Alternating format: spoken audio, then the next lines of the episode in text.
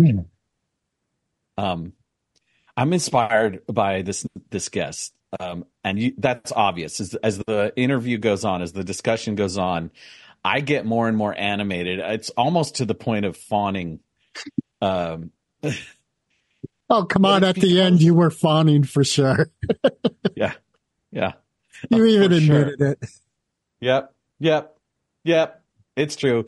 But you'll see why when you listen to this conversation. I mean, ostensibly, it starts out as a conversation about a genre of film that people might have mixed feelings about. But the way it felt for me was to see the depth of love and hope and the vision of uh, the world of humanity through Paul's eyes in his writing and his film, and then in the way he describes his own life. Like when he starts to talk about his own experience, I just get so inspired when I see humanity, you know, living at that level. And, you know, Greg's film experience really helps also with some great questions. You really asked some great questions, I thought, today. Thanks. Yeah, that was that was good. That was that was yeah. All right, let's just get into it. Well, before definitely want to recommend that you go and you rent Holiday Boyfriend. Not a holiday boyfriend, but Right. holiday boyfriend. It Uh, you'll be happy you did. It's a really cool Christmas movie. It's a fun romp. Oh, and next week, look out for our special Christmas edition. Greg and I have a special guest and some interesting things planned. It comes out on December 25th. So after you've had your nog and you've opened the presents and that Christmas kind of come down starts to happen, just remember Moped Outlaws have another ride waiting for you. All you have to do is unwrap it. Sis, hallo? Blijven, blijven, blijven, blijven. Stuur zeker wegen dem. Yo, je iets niet, joh. Two outlaws on the lam, taking the back roads through America. You can't drink enough coffee for this show. And now it's time for Monday Madness with the Moped Outlaws, Greg and Mark. We're live with another episode of Moped Outlaws.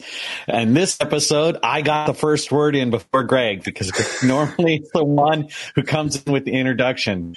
Today, we are so stoked to have Paul Collett, a film writer, a director, an actor, someone who's been through the trenches of developing a career in entertainment and whose work appears to have a deep human heart, which I'm really intrigued by, and I'm really looking forward to the conversation, Paul. Cool. Thank you. welcome. Thank you for having me. Yeah. And we should say that Holiday Boyfriend is available right now. That's your latest creation, correct? Yep. Yeah. Just in time for the holidays. Yes. It's available on um, Prime Video, and it's also available on YouTube right now for a limited time. Right. I saw, I saw that. I watched it last night. How long is it Oh, going to be on YouTube? Um, I'm not sure. There's certain factors, probably until essentially until Tubi puts it up. Tubi's already licensed it, but for some reason they haven't posted it yet, and we wanted to get it out to uh, the opportunity to be able to watch it, you know, without a fee necessarily. So that's why it's out right now. All right. That's awesome. Um, I did not watch the film, but I did watch the trailer. Well, there you go. That's enough. That's enough. You know everything now. I have my own stuff that I have to get done in my life, but I wanted to th- just say, like during the trailer, there's this moment where the two principal characters are sitting what appears to be a tour bus, and they're not looking happy with each other, and their companion says, "You seem engaged.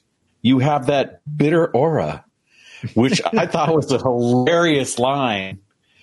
And I'm just curious, like, what kind of mind has that insight to human nature, and how do you feel about relationships, Paul? Well, not quite that bitter, but um, but uh, it's it's kind of the um, you can't be that bitter unless you care about each other kind of situation. Um, it's kind of that sort of situation that um, one of the things in their relationship is they've been good friends, but they never argue. And it isn't until it really starts getting like they might be in love that they actually start arguing, which shows that they are maybe in love because they can go that deep personally that they can actually have sincere arguments about things instead of just shallowly being with the other people around them and, you know, oh, I'll just keep my mouth shut and stuff. So it sounds like you have a belief and resonance that um, intimacy brings challenge with it. Yes. Yeah. And I think that's some of what this, this film engages with. Yeah, that's very cool. So you find that real in your personal life? Uh, yes. You know, um, once you know people well enough, you, you want to be able to be honest, right?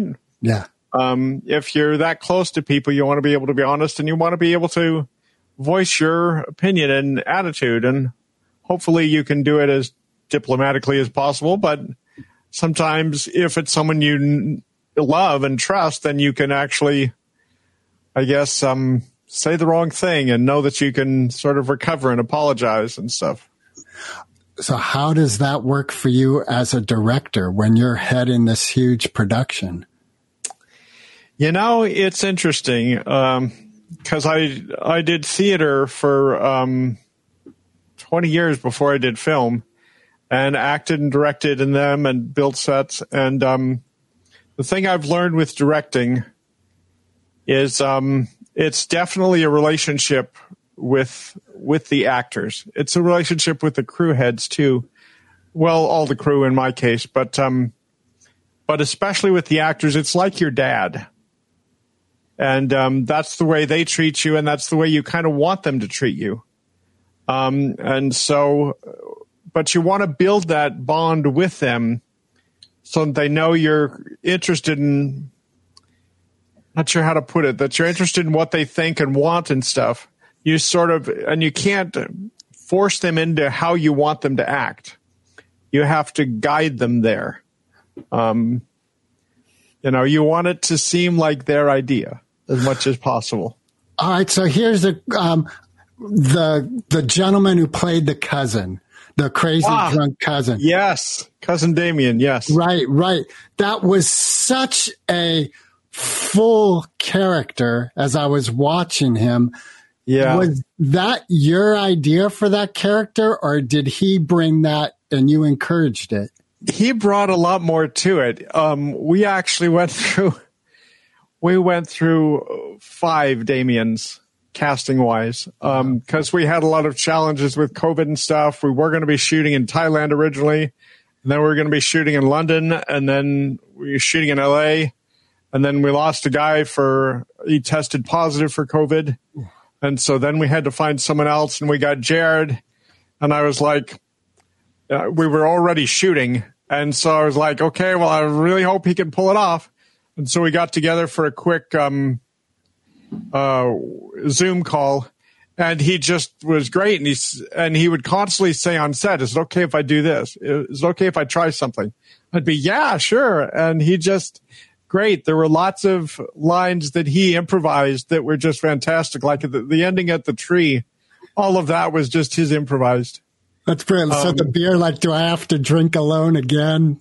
Yes, exactly. Yes. That's brilliant. Drink it alone. That's that's my life. Yeah, that was a beautiful moment in a sense because here's this guy who you've been seeing as just pure debauchery and chaos. Yeah. And in that moment, there was a real pathos to the moment of, you know, Yes. But it didn't make you sad, right. which was one of the key things that I had with a lot of auditioners for the character. My feeling was, and I'd written out the character really in depth. I'm really big on that with the writing. Um, that he, you know, no matter what he says, it always feels kind of lighthearted. You don't want him to really get you down. He's there to to humor things up. And that's the fun part, I think, in directing is finding actors who get the character. They understand what the character is. Um, I'm sorry, I'll walk on here, but since I'm the writer too, what I did for the auditions is I didn't have them read a scene because I hate that. It's unless the scene is really good or it fits, it doesn't work. So what I did is I wrote a monologue for each character. And that's what they'd audition with because I want to see if they can play the character. That's the most important thing. And they would, um, the monologues would really bring out the character and personality and stuff. So how well they did that would tell me if they get the character. And once they have the character, then everything else is fine. You know, we'll, we'll figure anything else out. So I want to turn the attention on you, if I may, Paul. Sure.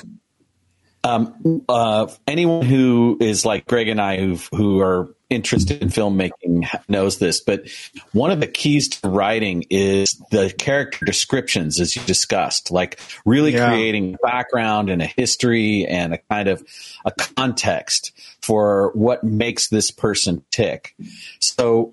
With the most vulnerability and authenticity, what would your character description be as Paul Collett?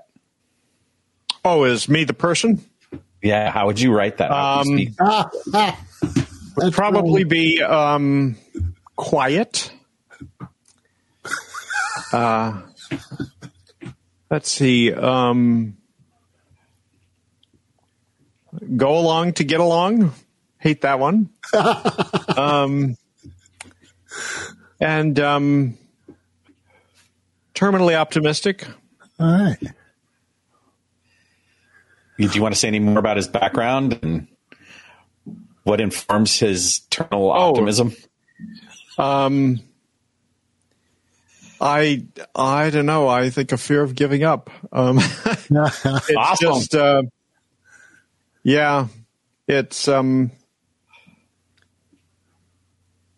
yeah. I I don't know how I keep going sometimes, but uh, but you you got to keep trying, especially in the creative world. So I, I said it that way because usually I try to describe my characters with three adjectives Ah, um, but try to make really sharp, clear adjectives. A great character description is from A Christmas Carol with Ebenezer Scrooge. A tight fisting, clutching, you know, nose to the grindstone kind of man. And you're like, you know exactly who he is now. Yeah, that's an interesting um, thing to point out because Scrooge has become a descriptive in our normal dialogue. You know, Yeah. like when you Yeah. say you're a Scrooge, you know exactly what that person is. Yeah. Yeah. so what do you think the aspiration is behind your holiday movie? There's kind of like a hidden hope for humanity there, right? And do you think that's true of the genre? Yeah, uh, sort of one of my concerns, me and the the writer and me, I, I, I like romantic comedies, um, like Christmas movies too. But the thing that bothered me in a lot of romantic comedies is they don't get um, kind of real about it. It'll be a little dancey, shallow, and stuff, but um, reality is it, it can be it can be difficult, and people throw darts at the wrong dartboard. I guess you'd say, and um, the things that they necessarily find appealing aren't necessarily what's best for them. A lot of women want to want the bad boy, but then they want to fix the bad boy, and then it's like, well, you you said you wanted a bad boy, but you don't, so you're just ah. so I have friends that have done that, and I keep saying, "Why don't you see you're looking for something you're you you're not picking?" Um, and then the life of the party kind of guy. Well, he never really gets you know uh, intimate and shares his feelings and stuff. Well, yeah, because he's the life of the party.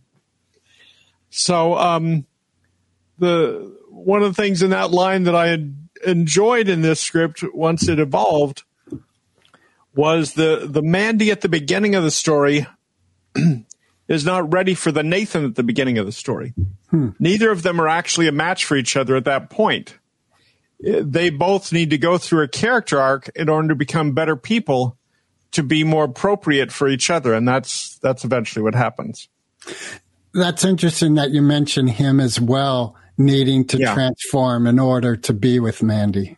Yeah, totally. He needs real. to Yeah, he needs to stand up for himself. He needs to grow a spine. right, right, right. This is the transition from the friend zone, right? Kind of Yes. Yes. yeah. Because you're a friend and you don't want to disrupt the friendship, so you'll sacrifice, you know, your love opportunities because you don't want to screw up the friendship. So I see on IMDb that you have some acting roles that are coming out in 2024, and Yeah. I don't see anything for writer director. Do you have some projects that you're percolating, personal projects? Well, I don't have anything in the works right now. Um, I, I have other scripts that I'd love to produce, but um, the whole independent film world is evolving um, in a very challenging way with with the massive amount of content there is available. It it really becomes hard to stand out unless you've got you know the kind of name actors that we can't afford. Um, so uh, we'll see. You know, I need to get find funding that works best, but uh, looking at small content possibly in the near future. But we'll see how things progress. You know. Okay, so that's I've been well. One thing I'm, curious- interested in. I'm going to step on you, Mark, because I've um, worked with a friend and produced uh, three feature films, and that element of the business, Yeah. like we closed our doors because we couldn't do it. It didn't happen. We Yeah. lost money financially Yeah. Yeah. it's so challenging and it's there's an element of brutality to making a film that it just pushes one's comfort zone way way out Yes. Yeah. so It's- what is your passion that's brings you back to it continually Um,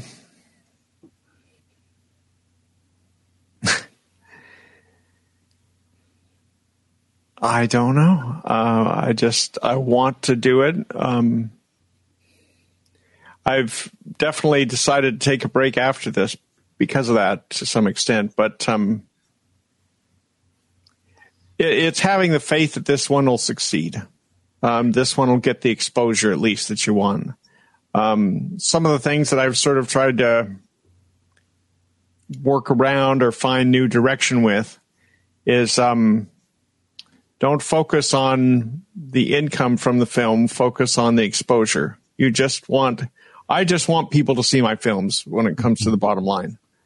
Um, I need to financially make that possible because I'm not a millionaire, but um, but yeah, you know, your focus is really you just want to see your art seen and hopefully it helps other people in some way or another. And that's definitely what drives me. That's what drives me to write them because there's something in me that wants to write this script. And so I have to write it. And then, um, and then something will pr- prompt me for the next one. So within that framework of the creative impulse being that sort of it's almost like a hidden mystery. We don't really understand w- what drives us, but you just know you have to, as you said. Yeah. What is it that you bring to those moments of doubt? What do you, how do you push through the struggles and the challenges? What is it inside you that, that has that? And then I have a part two to this question. Okay. um, boy, I mean, it can get really tough and really dark, to be honest. Um, you know, he understands feature films, especially. um, yeah, it's. Um,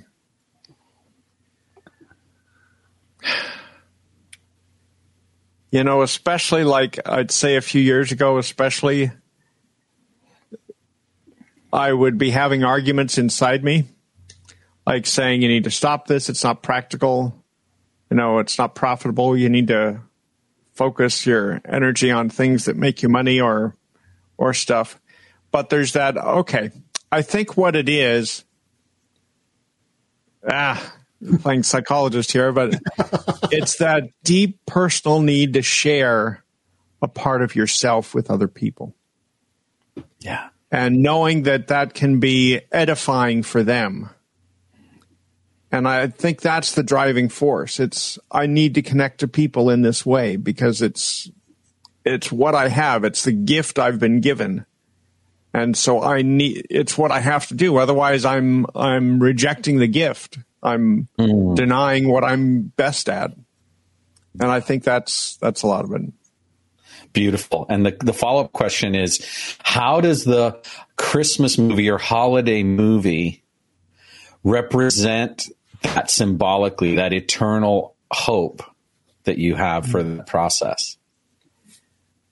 Oh, for the process or in the story? Well, you, you just spoke about how you overcome the inertia because there's this great need to, to connect humanity to itself and for people Yeah. to see the work. And, and, and what is it about the, the holiday film genre itself that is sort of a macro version of that? I think there's an ever hopefulness kind of about Christmas. Um, religiously, you know, because it's because of what it is, you know, for the savior of the world. But I think it's also even going back to a sort of pagan attitude. The celebrations of December was sort of to say, it's okay, the winter will pass you know, and the spring will come again. We just need to hunker down in in the winter, and and the cold will pass. Thank you. Sure. Um, I am wondering, can you share a story of a brutal challenge in making Holiday Boyfriend where, in your opinion, a miracle happened? Oh, so so many. Um, well, before the end of day one, we were shut down because someone tested positive for COVID. And um, I literally couldn't believe it. Um, and it meant we had to shut down for at least seven days.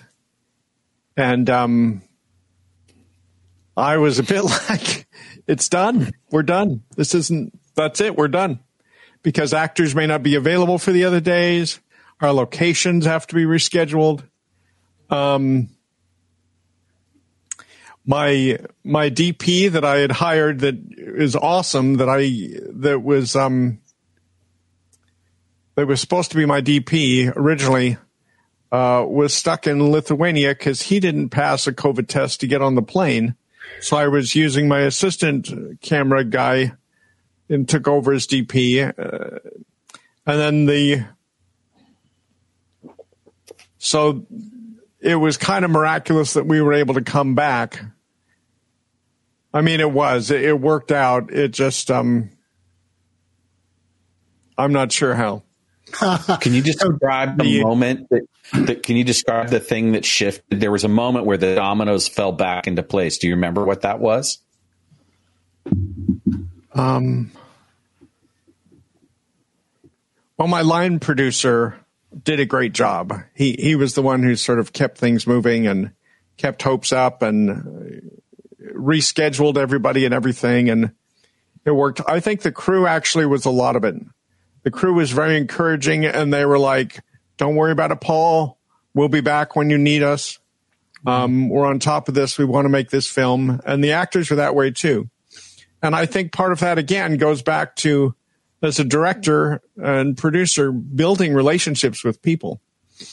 Um, crew as well. I always had an interview with them because I want to know them personally, want to feel like there's someone I can trust and know that I'm on board and care about their needs and, you know, wants and stuff.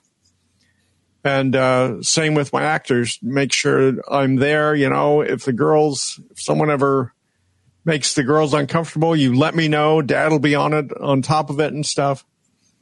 Um, so I think that was a lot of it. I had to just a great crew and great cast, and I try to focus on that because you want it to be fun to do. And then you know you can rely on them. Um, I had a my um, going off here, but um, my uh, gaffer was also my key grip. Um, had done like Clint Eastwood movies and stuff, so there was no way I could afford him. Um, but he wanted to do the film, so he said, "Don't worry about it, Paul. I technically was going to retire, but I'd like to do this film with you, so let's do it." And it was great because I could just tell Yogi, "Can you with the with the thing and the and the and the light? Yeah, yeah, I got it." And he'd know exactly what was needed and stuff. Um, it was awesome. So there's I'm this one- piece about Go. the moment of the miracle occurs when the individual chooses that that's a possibility. And that's present in the Yeah. genre itself.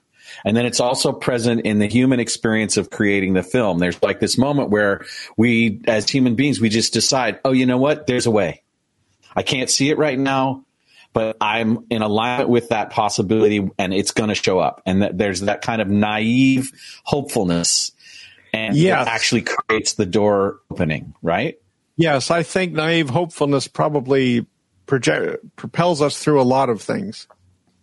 Um, there, there, there was a time. I think Yogi was the one that said, "Well, I'll, I'll mention what he said, but that impressed him is on one of our days. And one day we had this big house, the, the big beautiful mansion, okay, and it was so perfect and." Back and forth about we can't afford it. And I was like, I have to have that house. I have to make Blake look rich. Otherwise, no, I, I can't. It's got to be that house. And we had problems, and the people's dog would kept barking. And I was like, we're paying for this place, and you can't even put your dog. Oh, anyway, let me let that go. but we were getting very crunched to the end of our day. And I kept telling my assistant director, no, no, we'll get it. I'm going to get it. I, I know what's going on. We're there. And then she came up and said, okay, we have 30 minutes. And we hadn't done the balcony sequence, which is him talking from the balcony and running around and stuff. Oh wow! And I said, I can do it. I can get it done in 30 minutes. She said, okay. Um, so I got Yogi, I got my DP, and Jan was back by then. And we went upstairs, and I got my actors, and I told my actors, okay, you've seen the Three Stooges, follow my lead. and, um, and that's pretty much what we did. And we just knocked out bits over and over again. And I fell down a couple times and slipped, and we're all out of breath. But it's like, no, just keep rolling, keep rolling. Let's get this other segment and stuff. And uh, and it worked out, and it's you know one of the funniest sequences. That's brilliant because that sequence has a very. It reminded me of the Marx Brothers and that Yeah, slapstick energy. Yes, And I imagine having to do that as you did, the energy was built into it. Yes, and we had, and the poor, you know, both the camera guys are running, following us. You know, one's running from in front, and the other one's running from the back, trying not to get the other camera in the shot as well. So it was just, it was hysterical. And and Yogi said, you know, I've been doing grip and gaffing for thirty years, and I've never seen something like that. That was that was amazing.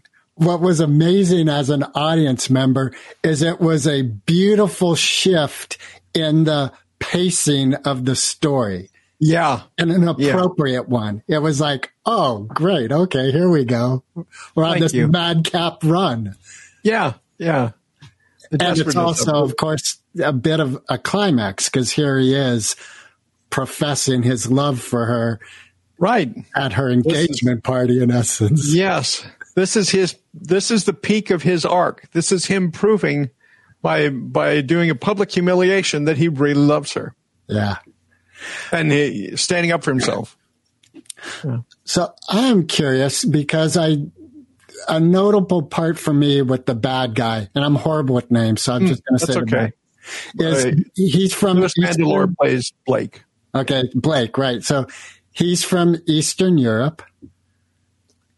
Uh, no, he's from Australia. The girl is from Eastern Europe, though. Ah, okay. So he's got to get married to stay in the United States, but he's from Australia. Right. Ah, I missed that. Okay. Are you? yeah, he's obviously foreign. right, right, right. And she's from Eastern Europe. All right. See, I thought they both were. Well, there goes my question. I guess my question. Well, it still it still works. Yeah, absolutely. Um, what I was wondering because your your guy was from Lithuania, and Oh, that was my camera guy. right. The DP. What I'm wondering is, do you, are you from Eastern Europe? Do you, is your like? Ironically, no. Um, I mean, I'm I grew up in San Francisco, and so did my parents. But descendant wise, we're from Sweden oh, Okay, mostly, Sweden and France. all right.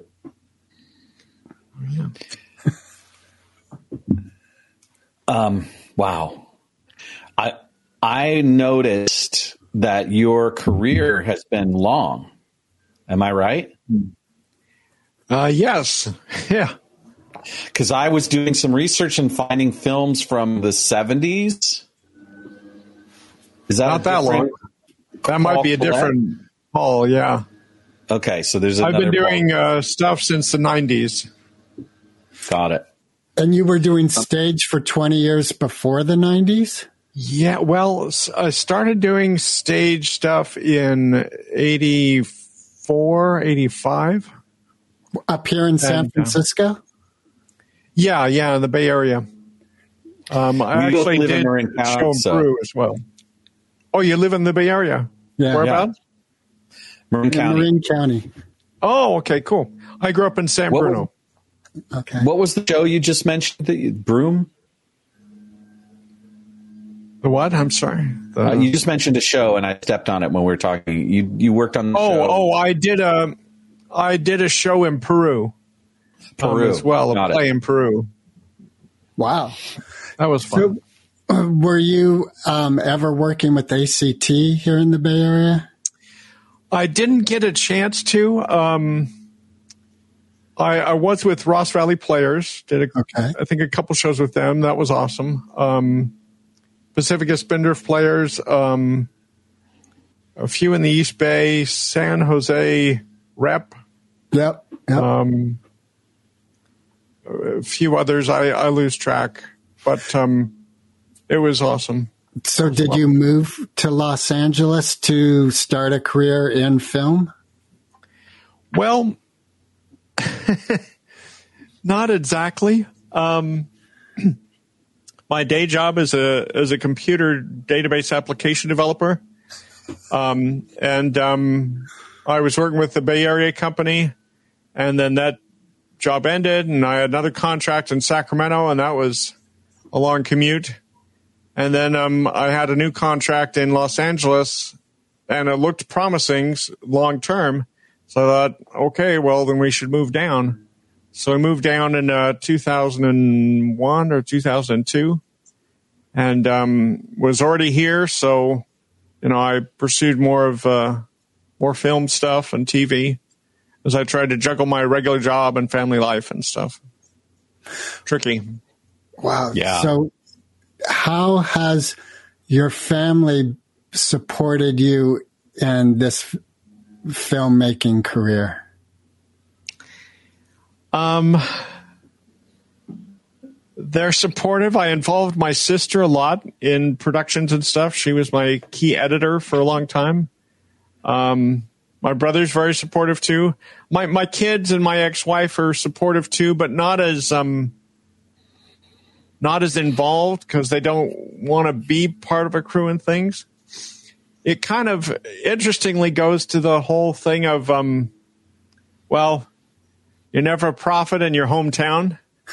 That um, at home they don't see me as a filmmaker because I'm just dad. You know, oh that's dad's movie, and they'll watch some of dad's movie, but it's just dad in the movie, so it's not a real movie.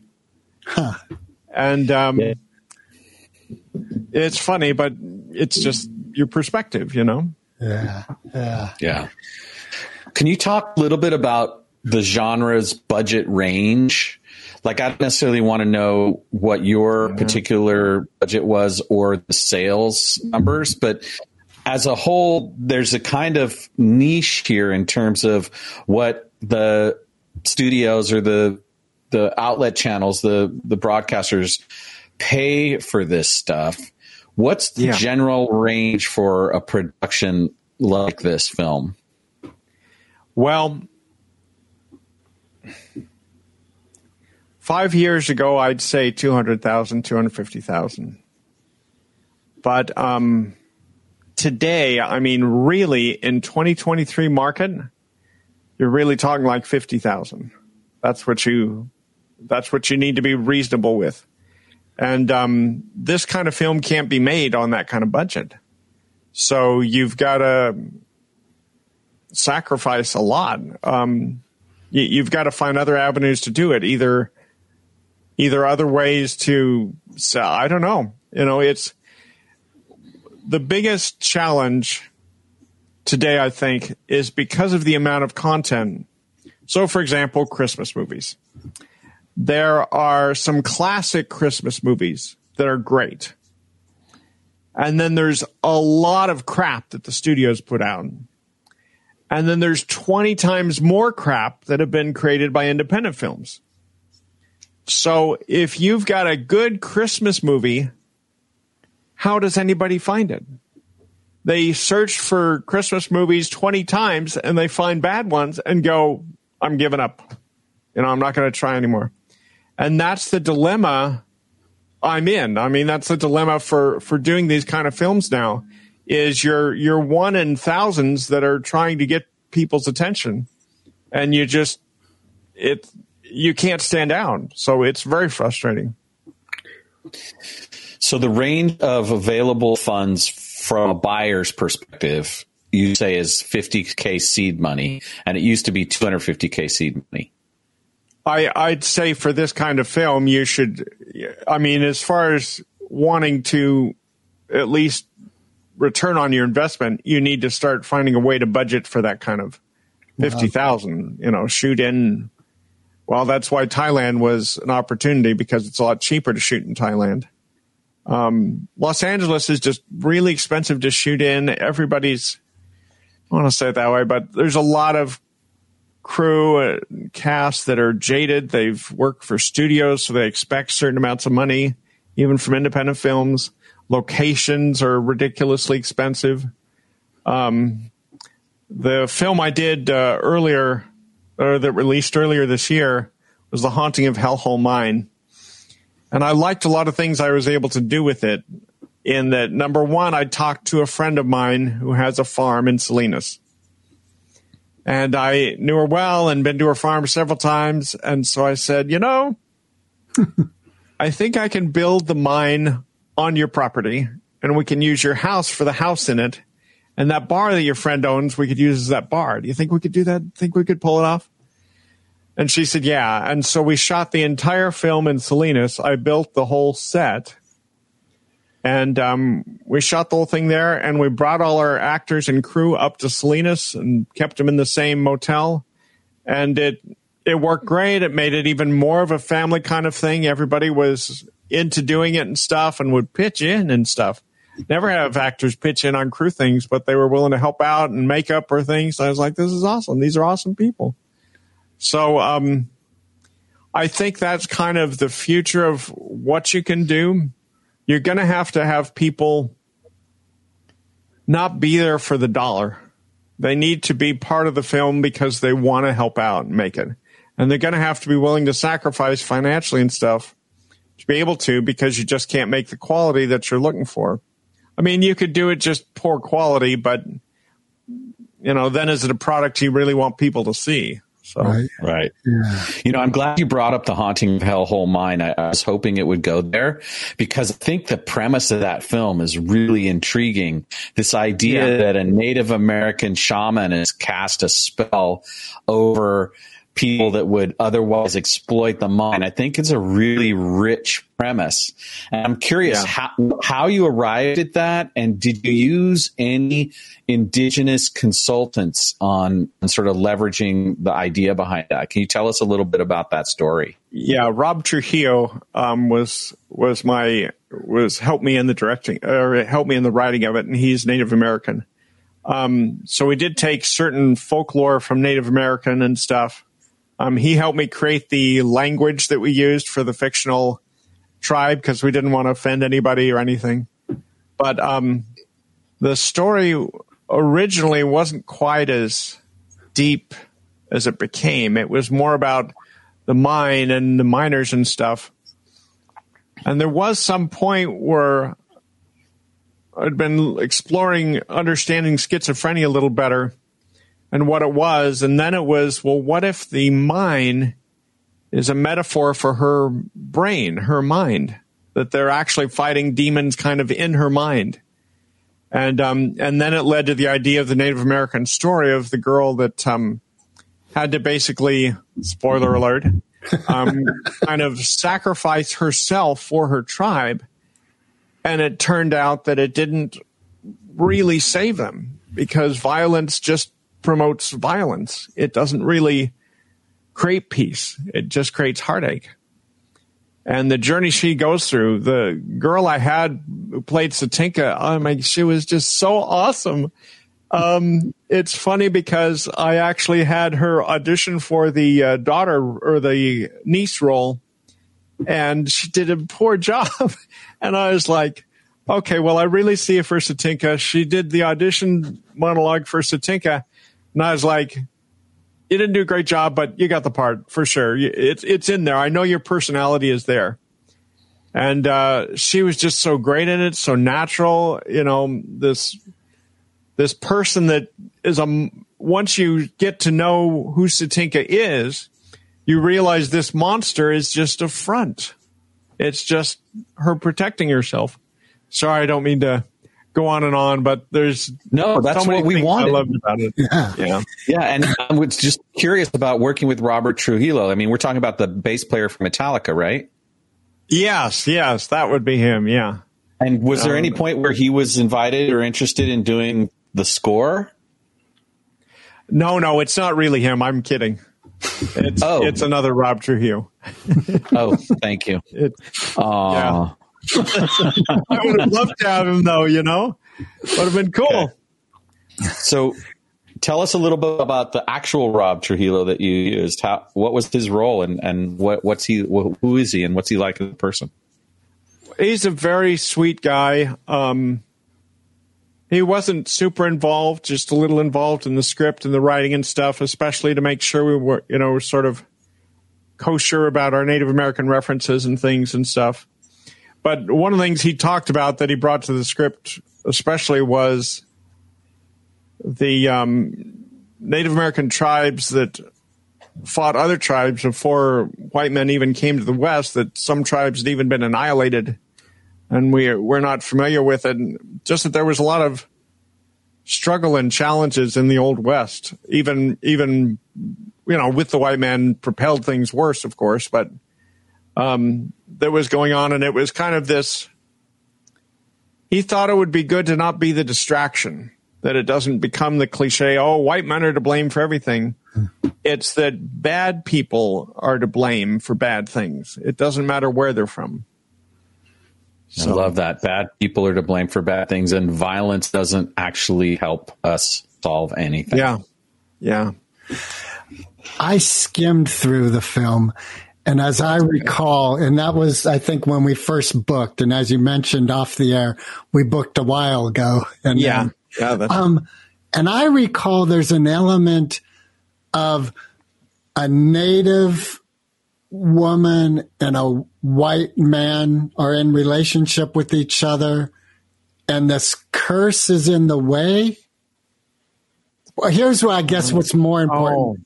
What I'm recalling is there's a healing at the end. Yes.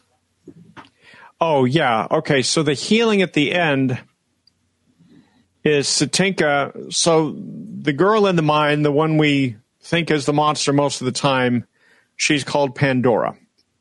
And she's a blonde girl and Caucasian and stuff. And so they think that's really That the monster's base personality. But it isn't. It's still a cover for who for the real one.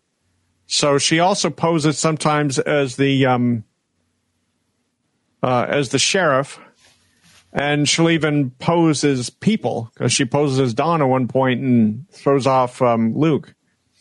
Um, but it isn't until the end that you start discovering that Pandora was a friend to the real Satinka, Native American girl. That was it. And Pandora was killed, but because she'd been someone she a little pioneer girl that she had respected and admired so much, that was the persona she became. And then it's this beautiful moment at the end with Satinka as Pandora, which again is the same person, looking at each other and realizing what she's come and that that's not what she wanted to be. And then sort of coming together until she wants it to, she actually wants it to end. She wants it to be over. So it seems like there's an element of self consciousness in that healing Yeah. process. Like she sees herself as the monster Yes. and realizes that's not who she really is and really wants to be. So there's transformation key is a big part of your storytelling. Yes. Yes. There's a lot of people, I think, that led to this one. There was a guy, a guy I knew who was a criminal. Um, he was a rough guy, lots of tattoos. He, um,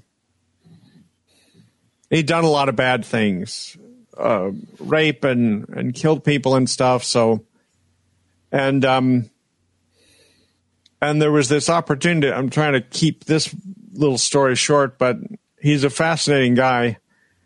But um, he reached a point when something happened, and a garbage truck was about to hit a little girl, and he jumped out and pushed the girl away, and was run over by the garbage truck. Luckily, the the wheels didn't hit him, but he was under the garbage truck.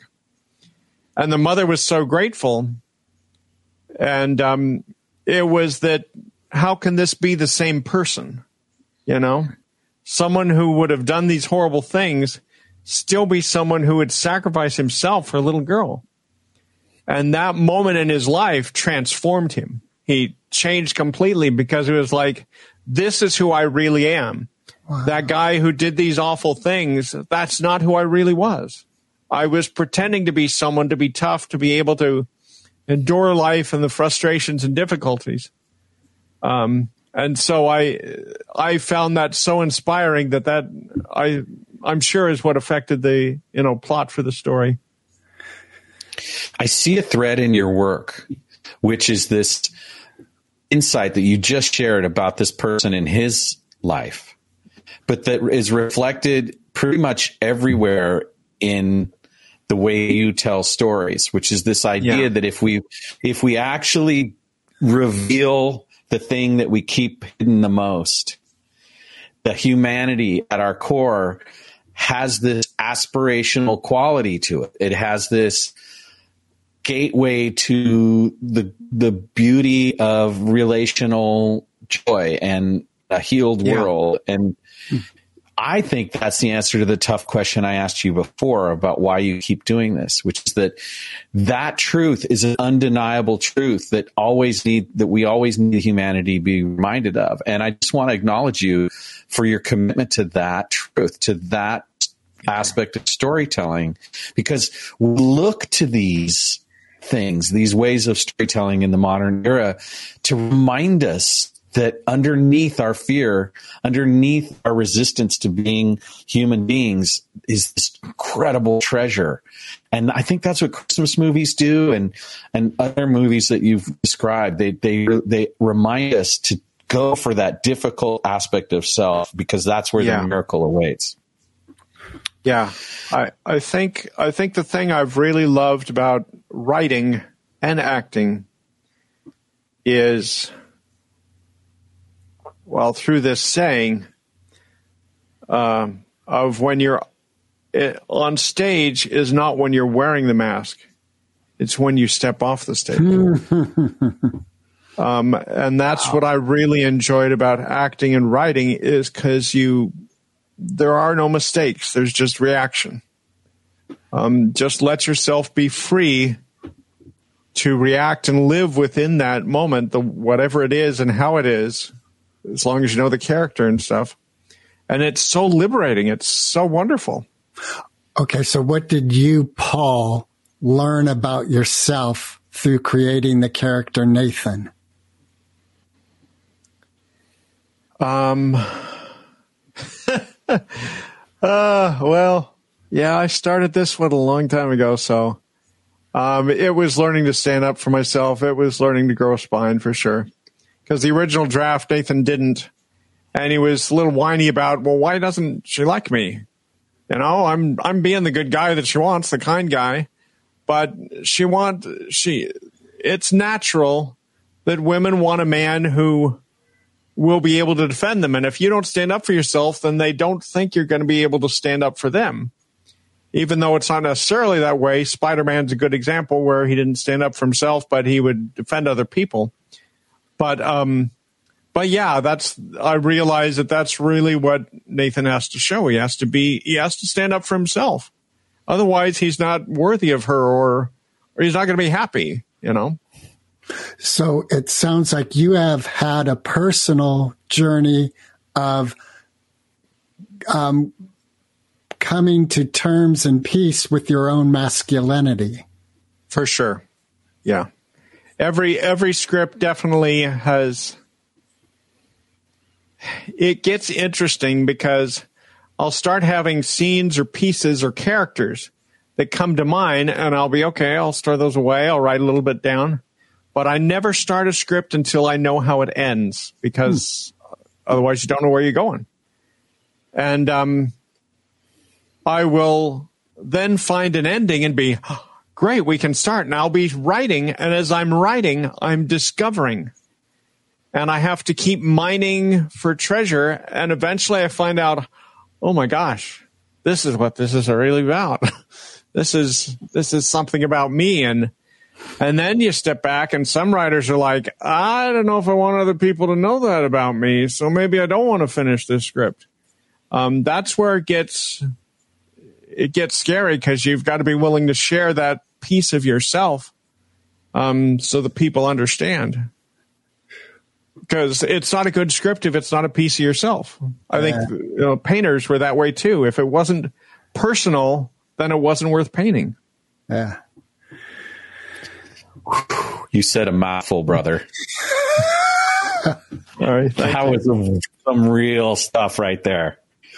Uh, holy mackerel. Um, I'm really looking forward to seeing the film.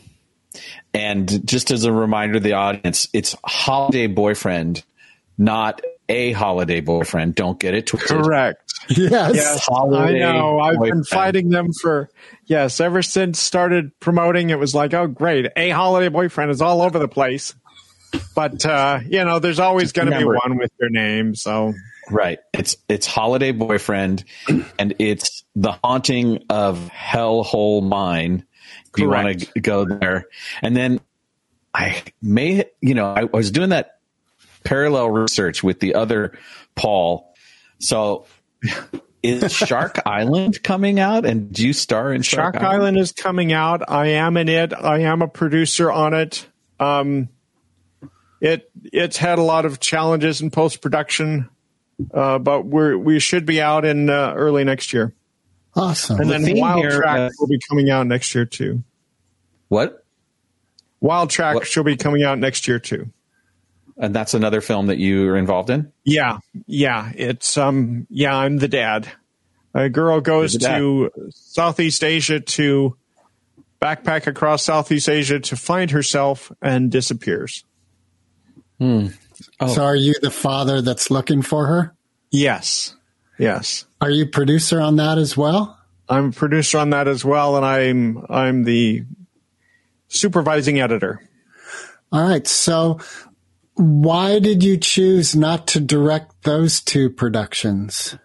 Oh well there was a different director chosen in each of those cases. Really, they, I, I sort of bought onto the project as a producer um, with the director involved. So that was fine. And honestly, in a way, I'd rather not direct if I'm acting because, you know, that father relationship thing, it gets confused because then you're a brother and a father, and then actors will think, oh, well, if he can say something, then I can chime in and stuff. And then you finally have to have your AD stand in and say, there's already a director here, so thank you, but let him do it. But um, there is another story that I hope to have produced and come out, which is a Christmas film. I I know I don't have it, but but it's written and it's great, and I want to talk about it a little because it's called um, "The Last Mile" or Cratchit's Last Mile, Wow. and it's kind of a sequel to A Christmas Carol Oh yeah. in that it Oh, yeah. in that it follows afterwards and tiny tim turns out to have the illness was not really fixed he has an illness that's very serious and the only doctor that's doing research on it is in moscow and again this is 1846 which is a very tumultuous time in europe so bob cratchit has to take his son across europe in winter to Moscow in order to save his life. wow. Wow. And we, I always felt like in a Christmas Carol, there was a lot of depth to Bob Cratchit that didn't get to be explored because he took everything that happened in life and still stayed, you know, optimistic and strong and kind. And I felt like that's, we really need to explore that. We need to see how far he can be pushed and see what that you know how tiny tim sees him in that regard and stuff so that's uh, what the film explores and i hope we can make it it's it's really i really love it I hope that So- comes to be. That'd be awesome. uh, are yeah. Are you so if committed? anybody out to- there wants has the money for a budget i'm totally committed to making it Got it. And there's the rub. you bet yeah or we'll find a way to shoot it for less How much would you like? Like an optimum budget? Just claim it right now, Paul. You're Well- going to get this much. How much do you need? really a million because it has various locations and you got to deal with snow and that's a challenge and stuff. Um, it could probably be done for 500, but if you had a million, then you can get a good name like, um, like Colin Hanks would be awesome as, um, Bob Cratchit, I think. Um, but you know, you could do it right, but, uh, I'd totally be willing to try it for 500 or 300 or figure out what I can. It's just a matter of logistics. I've, I've So thought about trying to write it down, but anyway, We're going with a million because this is a Yes. concept worth exploring at It the really highest is. level. yeah. Yeah. I'm thrilled for thank you for sharing that. I've got dreams of sugar plums dancing in my head just at the prospect Oh, nice. of getting to see that story. I mean, I love that premise. Yeah, That's we did amazing. a lot of Charles Dickens research on it too. So the characters would be authentic to his style. There's characters from his other scri- stories that are in there. So they're not that name, but you know, if you know Oliver Twist, then you look at this kid and you're like, yeah, that's Oliver Twist. Yeah. So, fun So are there stuff any like- licensing issues that would come up in the production? Do you have to Luckily, not because everything of Charles Dickens is considered a public domain. Hmm. That's beautiful. So that at least that hurdle is not insurmountable. Yeah. Yeah, we might have people argue, well, it's not authentic. You know, it's not exactly Charles Dickens and you you can't you can't write, you know, the master's work. And I'm not trying to. I'm just tributing sort of to him, to the great work he did and sort of his style. Well, I have faith in you, Paul, that if your heart is in that story the way it sounds like it is, we are all going to be blessed when it comes to fruition. I hope so. Thank you. Yeah. Yeah, I hope so too. Is there a working title for it? Oh, The Last Mile. La, the last mile I like. um, a, a Christmas Carol for Tiny Tim. Um, but Cratchit's Last Mile is kind of my favorite. Yeah, I do like that. I like the emphasis on him. It's how far can you go? Right, You know, right, And right. When you're right. a father, what you're willing to do and sacrifice for your children. Yeah. I've got a great idea for the second act. Bill and Ted show up in the um, telephone Oh, booth. forget and- it. Oh, and it. they, All right, they and we're kidnap done. him. Yeah, there you go.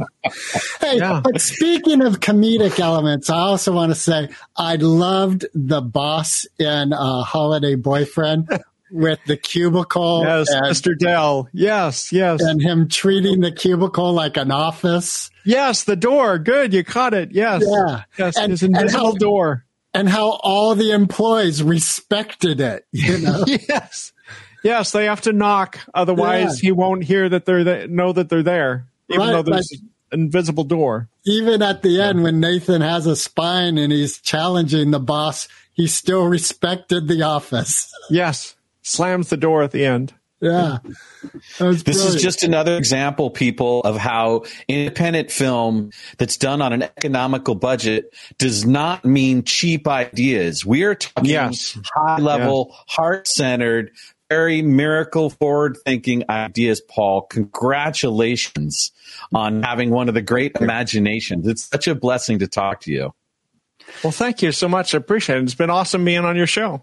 Well, thank you. Now we do have one final question, but before we do, the B roll in Holiday Boyfriend, I was loving. Is that all Los Angeles locations?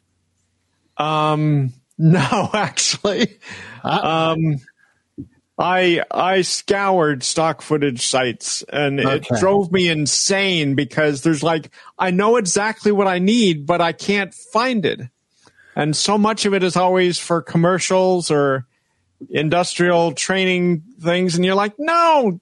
Take the girl out of it. I don't want her standing in here. Just give me the shot without her. It, uh, unfortunately, it was all that. My my DP Jan had said before we can shoot some stuff.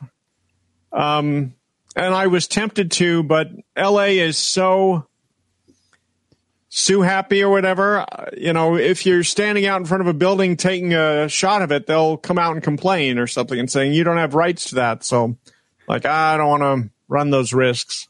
well, the beauty is you guys created this fantastical wonderland of lights. It was, I was like, Yeah. oh my God, I want to go stuff. there. Yeah. Yeah, I think some of it was actually Europe. Oh my gosh, that was brilliant. All right, so anything else, Mark, before our final question? Yeah, I just want to say that it's possible that Holiday Boyfriend could have a Christmas miracle. If everybody It could. hears this and sees this, shares the film, Yeah. and buys it on the platforms, it could help Paul make Cratchit's last mile. Cratchit's last mile. So remember, keep the faith. Yeah. Believe in miracles. Your heartwarming optimism is the food we all need. And I think I'm done you. being on the the you know the red soapbox right now with my Christmas lights. But yeah, we have one more question, Paul. All right, Okay. so the appropriateness of this question always varies, but here it is. It's very important to us. All right. Eminem or Foo Fighters? Oh, Foo Fighters. You want to elaborate on that at all? Um, not really. No, just just like them more. Yeah. All right, Paul, thanks for your time. Very happy New Year to you. Thank you. Thank you to you too, and Merry Christmas to everybody, and uh, enjoy the season. Recording stopped.